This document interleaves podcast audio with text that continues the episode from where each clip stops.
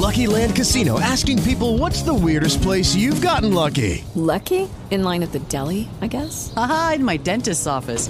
More than once, actually. Do I have to say? Yes, you do. In the car before my kids' PTA meeting. Really? Yes. Excuse me, what's the weirdest place you've gotten lucky? I never win and tell. Well, there you have it. You can get lucky anywhere playing at LuckyLandSlots.com. Play for free right now. Are you feeling lucky? No purchase necessary. Void where prohibited by law. 18 plus. Terms and conditions apply. See website for details. Welcome to another edition of the Hidden Layers podcast, where we talk about all the exciting ways marketing, data, and deep learning are colliding. We love to talk about how AI and other technologies are affecting the world while hopefully learning a few things along the way.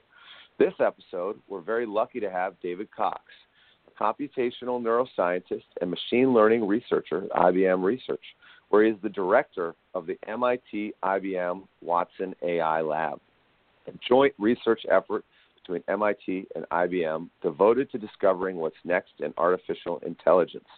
He is also a faculty associate at the Berkman Klein Center for Internet and Society at Harvard Law School and is an agenda contributor at the World Economic Forum. Today, I'm very happy to also have a special guest co host, Aaron Andalman, Dr. Aaron Andalman, co founder with me at Cognitiv and Chief Science Officer here. He's also a fellow neuroscience PhD student with David Cox at MIT. He was thanks to both of you for joining today, and uh, we're really excited to have both of you on the show. Yeah. Um, Thanks for inviting me. This is a lot of fun. I um, maybe we could kick it off by having you introduce um, the IBM MIT IBM Watson AI Lab, and maybe tell us a bit how um, you became the director. What was that path like? Okay. Well, so the MIT IBM Watson AI Lab is a new kind of academic industrial collaboration. So it was announced just a little bit over a year ago that IBM was going to invest uh, almost a quarter billion dollars over 10 years to found a joint lab with MIT. And, and the way this works is we, we decided, you know, I, I think everybody recognizes that AI is going to transform pretty much everything we do. And certainly, um, you know, enterprise is going to be changed in many, many ways by AI. And, and, there was a there was a joint understanding between MIT and IBM that this is really where the future was. So we, we joined forces. Our, our model is a little bit different. Um, so while many uh, companies fund research in academia, um, we really are funding collaborations. So all of our projects are jointly conceived and jointly executed by IBM researchers and MIT faculty and students and postdocs. So we, we bring money to help fund research at MIT, but we also bring people. And we really look for shoulder to shoulder collaboration. And we're really focused on, even though we're a company and you might imagine that we'd be interested in applied machine learning, what we're really interested in is fundamental research, core AI techniques that are going to really improve and you know expand the range of places where AI can be uh, can be can be used and can, can you know, make more change in our world and you know improve the way we do everything that we do. So we're really excited. We think that MIT is the right partner for this, uh, and we've located ourselves here in Cambridge, right next door in Kendall Square, uh, and and the lab's just spinning up. But we're really excited about what's happening so far. And then you asked also uh, how I came to this position. So I, I should say I'm a recovering academic. Uh, so I, I, was a professor at, at, Harvard for, for a number of years. Um, and of course, I did my graduate studies uh, at MIT with, uh, with Aaron. We were in the same class together. Um, and, you know, I, I had always, uh, you know, I had always run a dual lab where half my lab was doing neuroscience, in particular computational neuroscience. But we were also always really interested in how biological intelligence and what we know about it and what we can study about it can influence you know artificial intelligence and, and machine learning. So my lab was always kind of half and half, people doing neuroscience and people doing machine learning. Uh, and uh, you know at some point IBM approached me and they were they were particularly interested in having somebody with a very broad um, set of experience and a broad view of the field, um, and it, it, was it was exciting for me. I'm very excited in particular about this sort of hybrid between academia and industry that this lab represents. Yeah, that, how did how did IBM how did IBM find you? I'm just curious. What was the connection? Yeah, that's that's interesting. I, am not I'm not exactly sure how how, how IBM found me. Uh, you know, I, I've had a, a number of touch points with them. So um, along the way, my lab had spawned a couple of startups. Um, so we had one startup that was doing autonomous vehicle uh, stuff. They actually just raised a Series A um, just a few weeks ago. Uh, but then we had another startup that was doing um, doing uh, AI for uh, radiology and, and, for, for diagnosing uh, from images, and that was something that was um, you know put us in contact with IBM. Uh, you know something that IBM was working in a similar space, and and we, we got to know each other a little bit through those kinds of um, those interactions in the, in the startup space. Um, and then, you know, uh, as time went on, we, we, we got talking, and, and, and here we are today. So, so you said, David, you said that you know you're you're very um, interested in the pure foundational science uh, in the research that you're doing. Uh, could you talk a little bit about that and the differences between?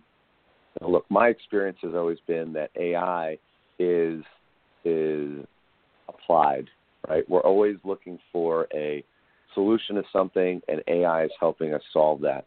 Can you talk a little bit about the difference between what you're saying is is pure and what you know we do a Cognitiv, for instance, which is you know consumer behavior prediction, marketing applications, et cetera?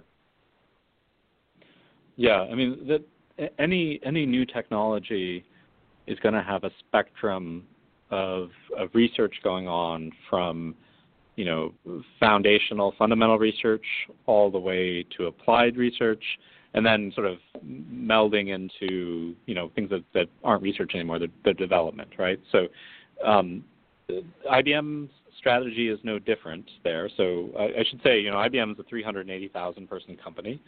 Um, IBM Research is uh, about 5,000 people, uh, give or take and about a thousand of them are working on AI in one capacity or another. And so within that, you know, we're, we're big enough and we have a large enough scale. IBM Research has been around for over 70 years. We're sort of one of the last labs from that sort of Bell Labs, you know, sort of great industrial labs sort of era that, that's that's survived and persisted and, and flourished. And uh, you know, we're you know, so IBM can afford to have a spectrum of AI work that, that ranges from you know people trying to invent what are the next fundamental technologies to people who are doing research, you know, that they're, it's pure research, but they're really focused on how can today's AI techniques be adapted to solve problems in industry, and then all the way into product, right? So we have, you know, people in the Watson business unit who are working on producing, you know, AI services uh, in the cloud. We have people in our Watson Health division who are trying to tackle hard problems in, in healthcare. We have people in security who are trying to use AI to make our systems more safe and secure. Um, you know, and and you know that that's you know that's in contrast to where where startups I think have to be. I mean, so we had several startups, and when you're when you're in startups, uh, my experience, and maybe your experience has been different. Um, you know, startups really have to be about solving consumer problem, you know, like the problems of your customers. So very often, um, you know, you have to kind of dial back and say, okay, you know, you can't follow necessarily always whatever is the latest, you know, fashion uh, in in the latest academic conferences. You have to kind of take the stuff that that really really works and sort of battle tested, and then really really really focus hard on what's the customer problem, and that's and that's great. And and we do an awful lot of that here at IBM, both within our industry research organization, um, which does applied machine learning and applied AI, and then also within our business units, which, which are, are really focused on, on building and scaling out uh, solutions. Where we fit into the ecosystem, though, is really to say, you know, we're we're we're not a philanthropy, right? So we're not we're not the same as academia, but uh, we we do have industry perspective, but we are focused on those fundamental advances. So, so the, the distinction there really is about rather than looking at what AI technologies we have today and matching to what problems we can solve today, what we're really looking at is what problems do our customers have that today's AI technologies serve poorly. So, like for instance, uh, deep learning is fantastic if you have tons and tons of, you know, high quality, curated, labeled data. Um, but you know, if you don't, and you know your, your problems, you know, it, you know, not necessarily a, always a big data problem, where you don't, even if you have big data, oftentimes our, we find our customers don't have big labels or big annotations. So the question is then, how, how do you deal with that? We, we have an existence proof that it's possible to operate in those environments, and certainly, you know, our own brains, our own ability, we know it can be done. We know natural intelligence can work with limited data can make you know inferences from lim- limited data. Um, but you know there's a gap, right? There's a gap between what today's AI techno- you know core AI technologies are able to allow us to do, uh, and and between that and what our customers need to really address every single part of everything they're doing. So n- hands down, no question, deep learning can address many important problems in uh, in enterprise, in media, in you know you name your industry. Uh, and IBM will certainly sell products to you that can solve those problems.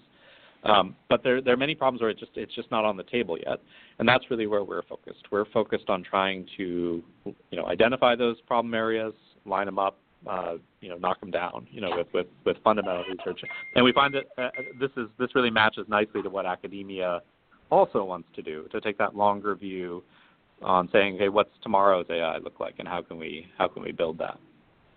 Yeah, I mean, just following up on that, I'm interested in this hybrid collaboration between academia and industry, and and I'm wondering, you know, from your personal experience, how has the process of sort of getting those two um, worlds aligned on which projects to fund um, been going? Like, are there any experiences you've had where it's been perfectly smooth or experiences where it's been challenging to sort of get the the IBM perspective aligned with the MIT perspective? Yeah, I, I've actually been really pleasantly surprised at how smoothly it's going. It's not to say that it's easy.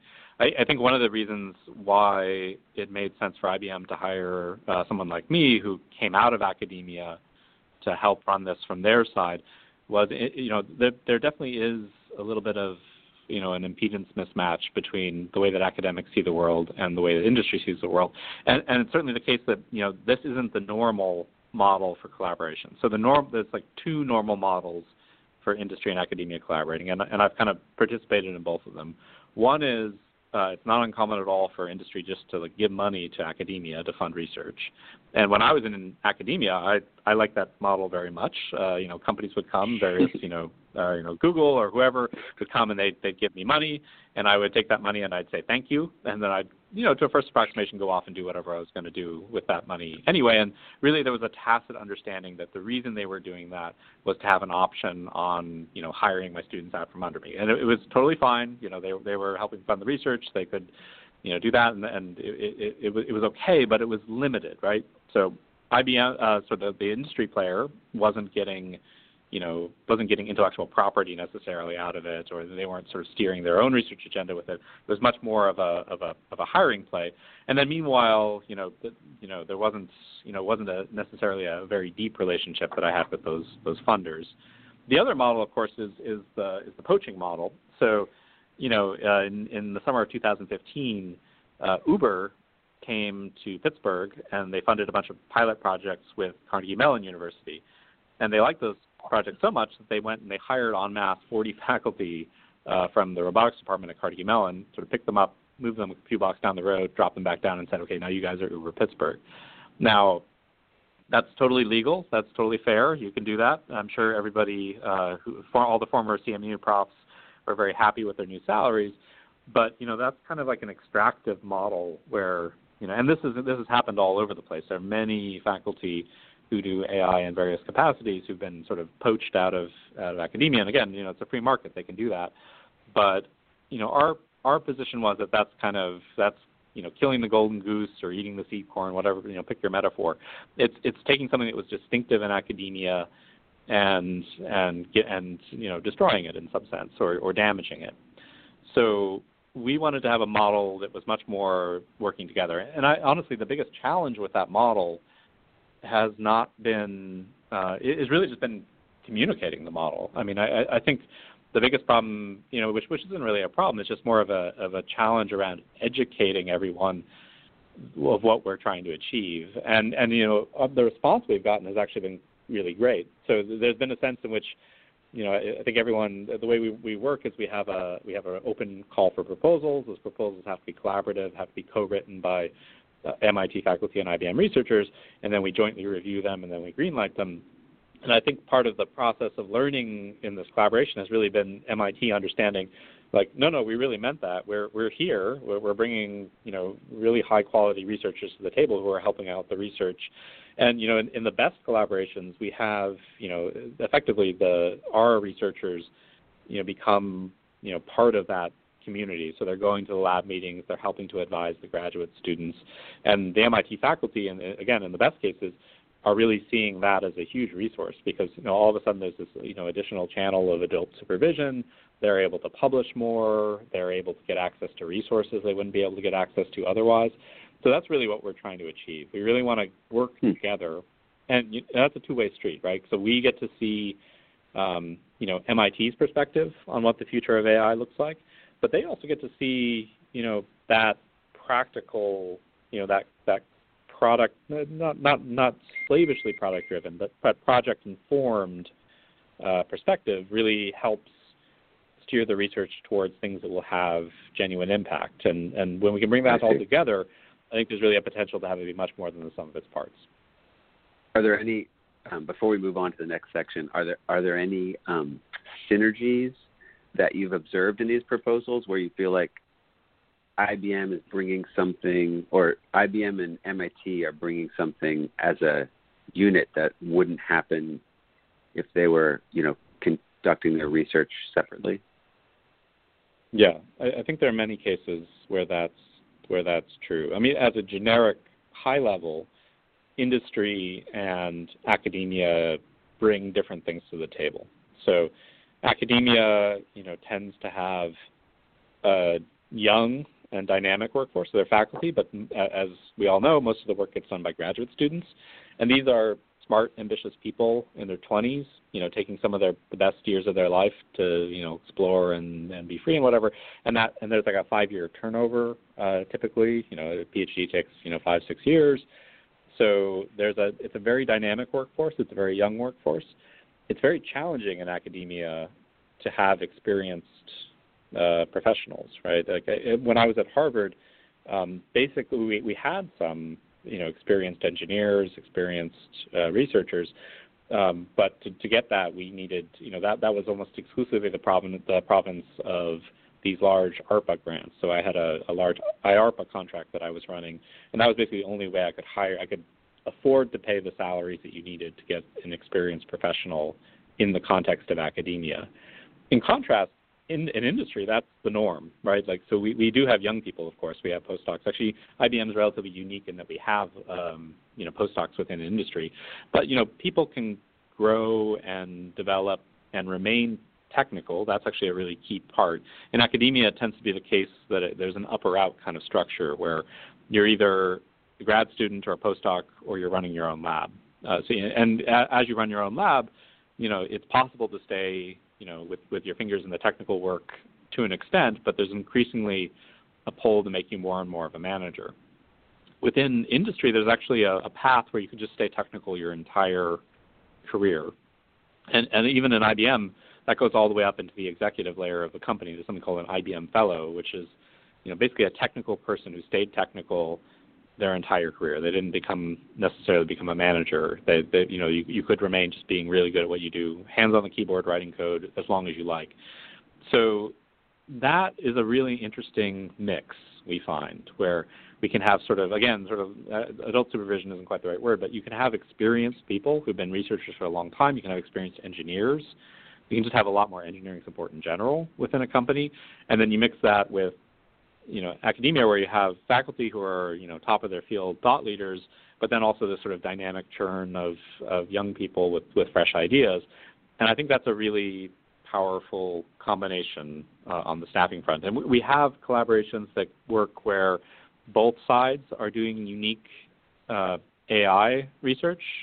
Um, we have collaborations where MIT where IBM is bringing the AI expertise and then MIT is bringing some other expertise like biology or chemistry.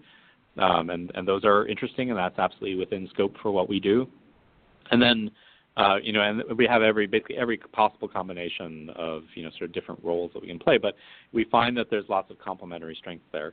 And then on top of that, the other thing that a company like IBM can bring, which a university like MIT will struggle with, is compute resources and data. So it's just simply the case that um, you know AI research, deep learning in particular, is incredibly resource intensive the way we're doing it today. So even to reproduce some of the results that are coming out of industrial labs requires more GPUs basically than many academic players can get access to. Uh, the other issue is data. So oftentimes, even if academics want to make an impact on a particular field, say a field in healthcare, um, if you don't have access to the data to do that, you, you just can't do the research. Where a company like IBM, you know, we, we've through acquisitions, you know, have millions of you know insurance claim records. We have millions of uh, you know electronic health records uh, entries and co-registered with each other and all these kinds of things. And that's true across many many different industries. So that gives us that gives the academics sort of unique data sets, compute resources to deal with them, and and kind of a different and complementary kind of workforce that they can work with. Yeah, that's a great that's a great explanation of the of the synergies that are there. All right, um, Jeremy. Yeah. So so I was wondering, actually, I was curious about what a computational neuroscientist is. Um, how how how does that how does neuroscience it, how is neuroscience being combined with uh, with machine learning and artificial neural networks and these types of things? Yeah, so uh, computational neuroscientist means different things to different people. Uh, you know, you know, it's like the the fiddler and the violinist, and you know, the, the difference is how much they get paid. Um, you know, I, I think uh, the the key thing for me, you know, different people have different takes on this, but the the, the basic idea is that the basic premise is, you know, if we're looking to intelligence, if we're looking at um, natural, uh, just intelligence in general, the only existence proof we have, the only examples we have of a system that does what we want to do are artificial systems, or sorry, natural systems, biological systems. The brain is the one thing that we have to model things on. Now, it, it's not a given that we're going to get to artificial intelligence by slavishly copying biological intelligence. But at the same time, I think the two fields, neuroscience, which is basically the study of biological intelligence, and AI, which is the study of artificial intelligence, I, I think there's just so many opportunities for, for information and inspiration to flow both directions. So increasingly, neuroscientists are using deep learning and AI and modern machine learning techniques to help them understand what the brain might be doing. And then I, I will argue, and this is maybe a slightly more controversial claim, that there's a lot of inspiration that flows the other direction as well. So that you know things a lot of the things we do in in deep learning you know have have at least loose connections to things that were inspired from from neuroscience. I, I think in many ways that's not uh, that's, uh, there's much I, I think there's a lot of unrealized potential there. You know in a, a lot of ways the, the artificial neurons we have in neural networks are are incredibly simple compared to the complexity of what seems to be going on in the brain and I would argue that there's great potential, uh, again, whether it be through inspiration or direct sort of um, you know, input of knowledge to, to understanding uh, and being inspired by what we learn about the brain uh, to drive you know new ideas in in machine learning. So, and you know part of I agree. I agree with that. Yeah, uh-huh. I agree with that perspective, and actually it leads us to a a question I had, which is, um, I, I agree that the sort of the neurons we use in artificial neural networks are very simplified, and that there's you know a much greater diversity of neuron types and neurotransmitters in a in a biological brain. And I was curious what the lab's perspective is on on whether investing in research on how real brains learn um, will help push AI forward, and whether the lab is actually making those sorts of investments? Yeah, that, that that's a great question. So, um, so so the answer is is to first approximation yes. So we, we do have a growing neuroscience, neuro AI group here at at IBM. So we're, we're hiring people who share that vision that there's crossover, um, and we are collaborating with with a number of people in the Department of Brain and Cognitive Sciences, where where Aaron and I did our PhDs, um, who are interested in this nexus of neuroscience and AI. And, and I, I think I, I agree with you. It's sort of like you know it's possible that all the additional, the apparent additional complexity in brains isn't important and that it's epiphenomenal and it, it has nothing to do with computation. But I, I, I think, I personally think it's unlikely. I, I think I think there's a lot going on there that, that that we could learn from, that we could do more with, and and I think you know I, I also have this feeling that even if I'm wrong, um, it's still the case that neuroscientists and people with neuroscience backgrounds make excellent AI researchers. Um, just, just because there's there's something about um, the training that a neuroscientist gets in sort of staring into the, the void of a, of a black box system, in this case a brain, and then thinking about how you would interrogate it, how you would look at it, how you would, how you would understand it and you know there there have been many cases of sort of leaders in the field. You know, Google was was uh, very early in hiring neuroscientists to do some of the early work in Google Brains. Part of why they called it Google Brain. People like Greg Corrado and, and um, Jonathon Shlens, you know, people coming directly out of neuroscience. There's lots of examples of people, and certainly DeepMind has hired quite a few neuroscientists uh, who are doing really interesting work that that that doesn't necessarily just stand you know, it, it doesn't have to make the excuse that it's neuroscience inspired AI. It's it's cutting edge AI, and it's being informed by neuroscience ideas, and it's being driven by people who have that training in empirical neuroscience that really gives them you know that that kind of interesting perspective. So, you know, some people would say that you know we we won't be able to do AI until we fully copy the brain. I I don't go on that extreme. Some people say that it's foolish to look at AI. Uh, sorry, sorry, it's foolish to look at the brain because you know, we didn't learn to fly by looking at birds. That's actually not true. We did actually, if you look at the Wright brothers, they did look at birds quite a bit. Um, but you know, I, I, I take kind of a more flexible sort of view where I think we'd be foolish not to look hard at the brain. And, and even if the inspirations we draw are loose, and even if they're indirect, I think we just there's just so much potential there just to get fresh ideas. And I, I would I wouldn't tell anyone who thought the other view that they were wrong. And if you want to get inspiration from physics if you want to get inspiration from you know other branches of biology, I think that's great too. But I, I think there's just a lot to be gained by keeping up with neuroscience. The other piece I would just say about neuroscience is, um, you know, neuroscience is certainly undergoing a revolution as well, and the ability, just the sheer, um, you know, volume of data we can get and the specificity of data we can get with new neuroscience methods, uh, I think is happening at a fortuitous time where I think there's increasing potential for neuroscience really to, to have a better dialogue because there's just better tools that let us understand the system that much better. I tend to agree. Jeremy, so, you want to so jump into the third section? Yeah, why why don't we we move into sort of the vision of the future um, and where why we're all doing this, right? Why why are we putting so much time and effort into AI? I saw you speak at Progress Connect in Boston I was hoping you could repeat a little bit, sort of the broad strokes, uh, so to speak, of what you said there about the evolution of AI from sort of today's specific AI to this term of broad AI, uh, and what those distinctions mean. I think that's uh, that would be really important for our listeners to understand. Yeah. So, um, so I, I will say that you know uh, I'm, I, I, I run a lab that has AI in the name of the lab. My business card says AI on it twice. You know, before 2018, I was really uncomfortable with the term AI, artificial intelligence. I think we all were, and particularly academics, were really uncomfortable with the idea of AI. Uh, we really wanted to call it machine learning or deep learning. Um, and then for whatever reason, you know, in 2018, I think we all kind of gave up, and just everybody's calling it AI now. It's it's just the way it is. But um, but when I came to IBM, uh, I they I found that they had done something actually that I really liked. So there's something called the Global Technology Outlook that IBM does every year. It's sort of a internal visioning process where they figure out what the future is going to look like.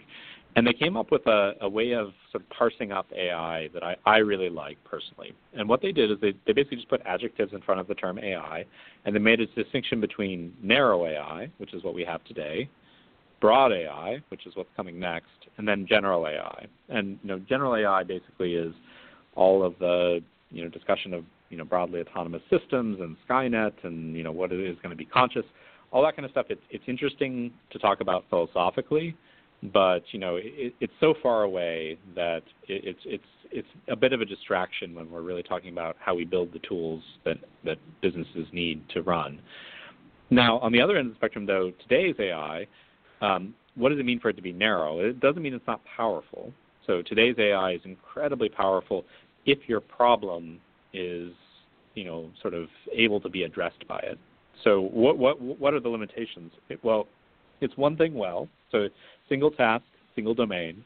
You need lots and lots of data, lots and lots of labels, and if you have those, then you can do, you know, perhaps superhuman ability. You can do superhuman speed. You know, like a canonical example would be looking at medical images, right? Like if you have enough labeled medical images, it's not hard to get to a point where the system can be trained with more medical images than a human doctor would see in, you know, hundreds of years of practicing medicine. So, you know, if you're in that special sweet spot, then, you know, today's AI can do great things for you. And again, IBM plays in the in that territory. And if, if your problem is addressed by by those technologies, IBM will sell you great solutions that that, that get you there. But then, if you look ahead, though, not every problem's like that, and that's where we really think that the battlefront, the really interesting work, and the area where this lab, the MIT IBM Watson AI Lab, really can play, is in this area of what we call broad AI. So that's where you know you're taking information from one domain and applying it to another. So you have you know transfer, you have knowledge uh, applied to different places. You have multimodal data, so integrating data from multiple senses, multiple sensors, image data, speech data, structured data, unstructured data, text. You know all that being able to leverage that together. Um, having systems that are secure. So increasingly, we're finding that today's AI uh, techniques have interesting security vulnerabilities. So we think that security is going to be a, an incredibly important part of every part of everything we do, and whenever we expose an AI system, you know, to data from the world. And then another piece of it, which is incredibly important, is explainability. So one thing that we find when we talk to customers is that you know everybody knows that AI is going to transform their business. Uh, you know, and that, that's true of every industry. That's true of media. That's true of uh, healthcare. That's true of everything. Um, but you know, it's as much a change in how people work as it is a change in technology. So companies have to have a people transformation that's accompanying that technical transformation. And for that to happen, really, the technology needs to meet people halfway. So if a system makes a decision, for, for humans to accept that decision and be able to do something reasonable with it, the system has to be able to explain itself better than, than we traditionally have systems today. We, we can't have black boxes. And if the system makes a mistake, we better un- be able to explain why that system made, made that mistake. And then related to this is this issue of bias. So we, we need to be able to understand why our system makes decisions when it makes decisions, and when those we have to make sure that those decisions aren't biased in ways we didn't intend. So all of these things, you know, we see as inhibitors to you know AI being um, you know sort of deployed broadly in, into the enterprise. And then the last piece that that we see, you know, and this is something we do invest in in this lab is, you know, if you look at um, AI technologies today, just purely looking at the power consumption of computing, by some estimates, by the year 2040, if computing keeps on its current track of power utilization, we're going to exceed the power budget of the planet Earth by 2040. So there won't be enough solar radiation coming from the sun or enough stuff we can dig up out of the earth and burn to be able to fuel our computing habit. And that's even if you leave aside Bitcoin and all these other things that are sort of uh, chewing up energy.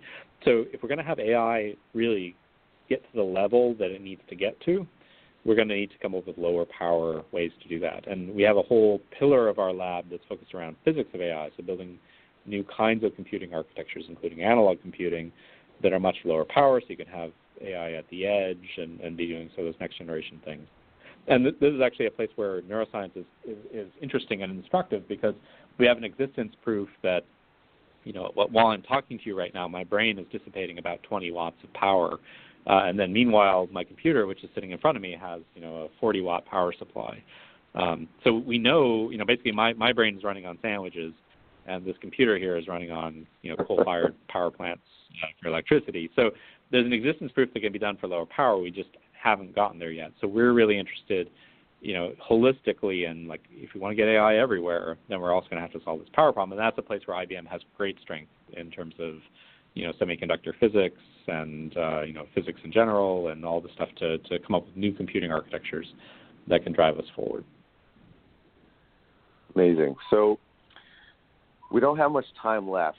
I I have been a little bit obsessed with one last topic, which is maybe much closer than than the idea of Skynet and broad AI and all these things. But we did a podcast with Martin Ford, who wrote Rise of the Robots, and uh, he's a big proponent, or at least he believes that it's inevitable that we will get to a basic income guarantee because where AI and automation of human tasks is going, uh, we will automate out many of the jobs, especially the lower paying jobs uh, in the world, in the United States, etc.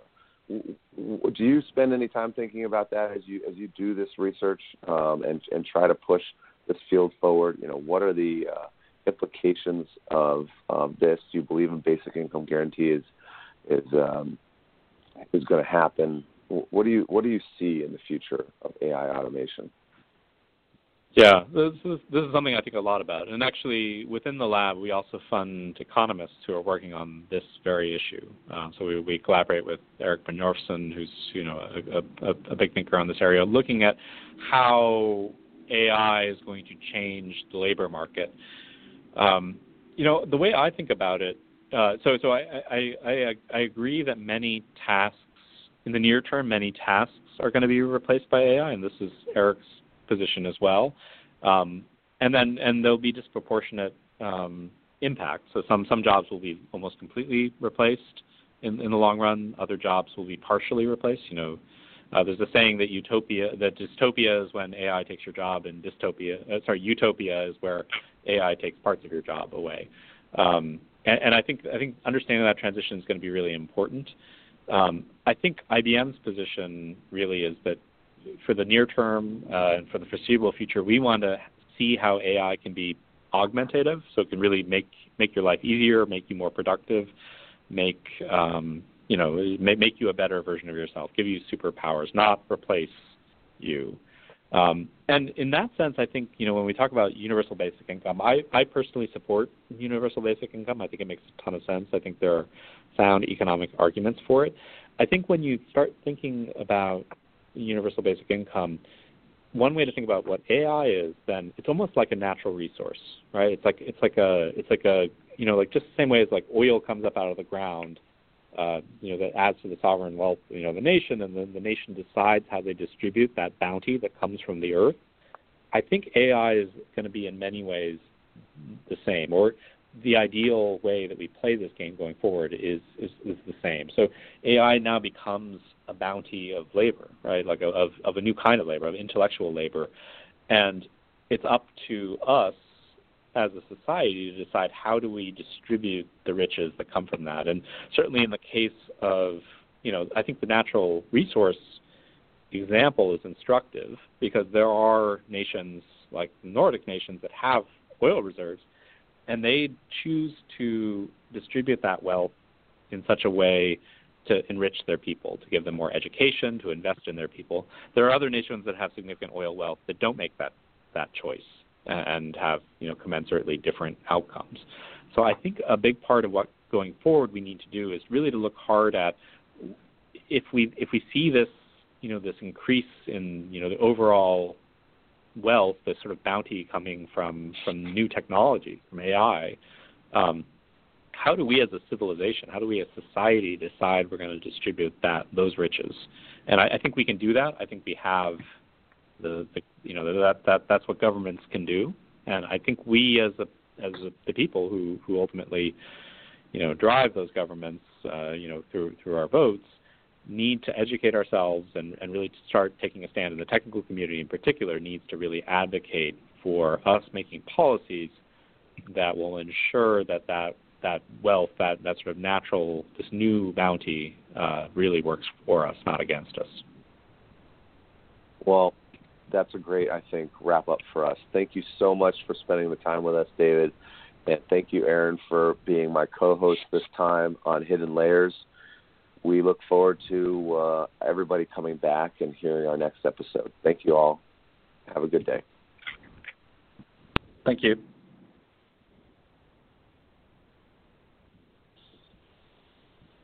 All right. Well, that's it, and they'll cut us off.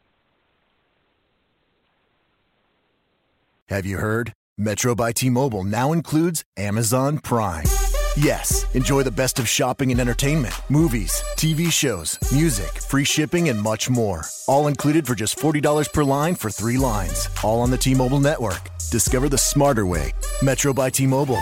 That's genius. One offer per account. Offer subject to change. $12.99 per month value. Offer valid for new Amazon Prime members. Metro customers may notice reduced speeds versus some T Mobile customers. Video at 480p. Capable device required. See store for details and terms and conditions. Ugh, this phone drives me crazy. Excuse me, I'm the Sprint intern from Sprint. Try my new iPhone 10R with an amazing liquid retina display. This is amazing. Mind if I snap a few photos? Look at that color. I love this display. I, uh, I'm gonna need that back. Switch to Sprint and get iPhone 10R 64 gigabytes for $0 per month with an eligible trade-in and a Sprint Flex lease. Visit a Sprint store, sprint.com slash iPhone, or call 1-800-SPRINT1. Phone $0 per month for 18 months after 31.25 per month credit applied within two bills. If cancel early, remaining balance due. Excludes tax, subject to credit, $30 activation fee. Coverage and offer not everywhere. Restrictions apply. With Lucky Land slots, you can get lucky just about anywhere. Dearly beloved, we are gathered here today to. Has anyone seen the bride and groom? Sorry, sorry, we're here. We were getting lucky in the limo and we lost track of time. No, Lucky Land Casino, with cash prizes that add up quicker than a guest registry. In that case, I pronounce you lucky. Play for free at LuckyLandSlots.com. Daily bonuses are waiting. No purchase necessary. Void where prohibited by law. 18 plus. Terms and conditions apply. See website for details.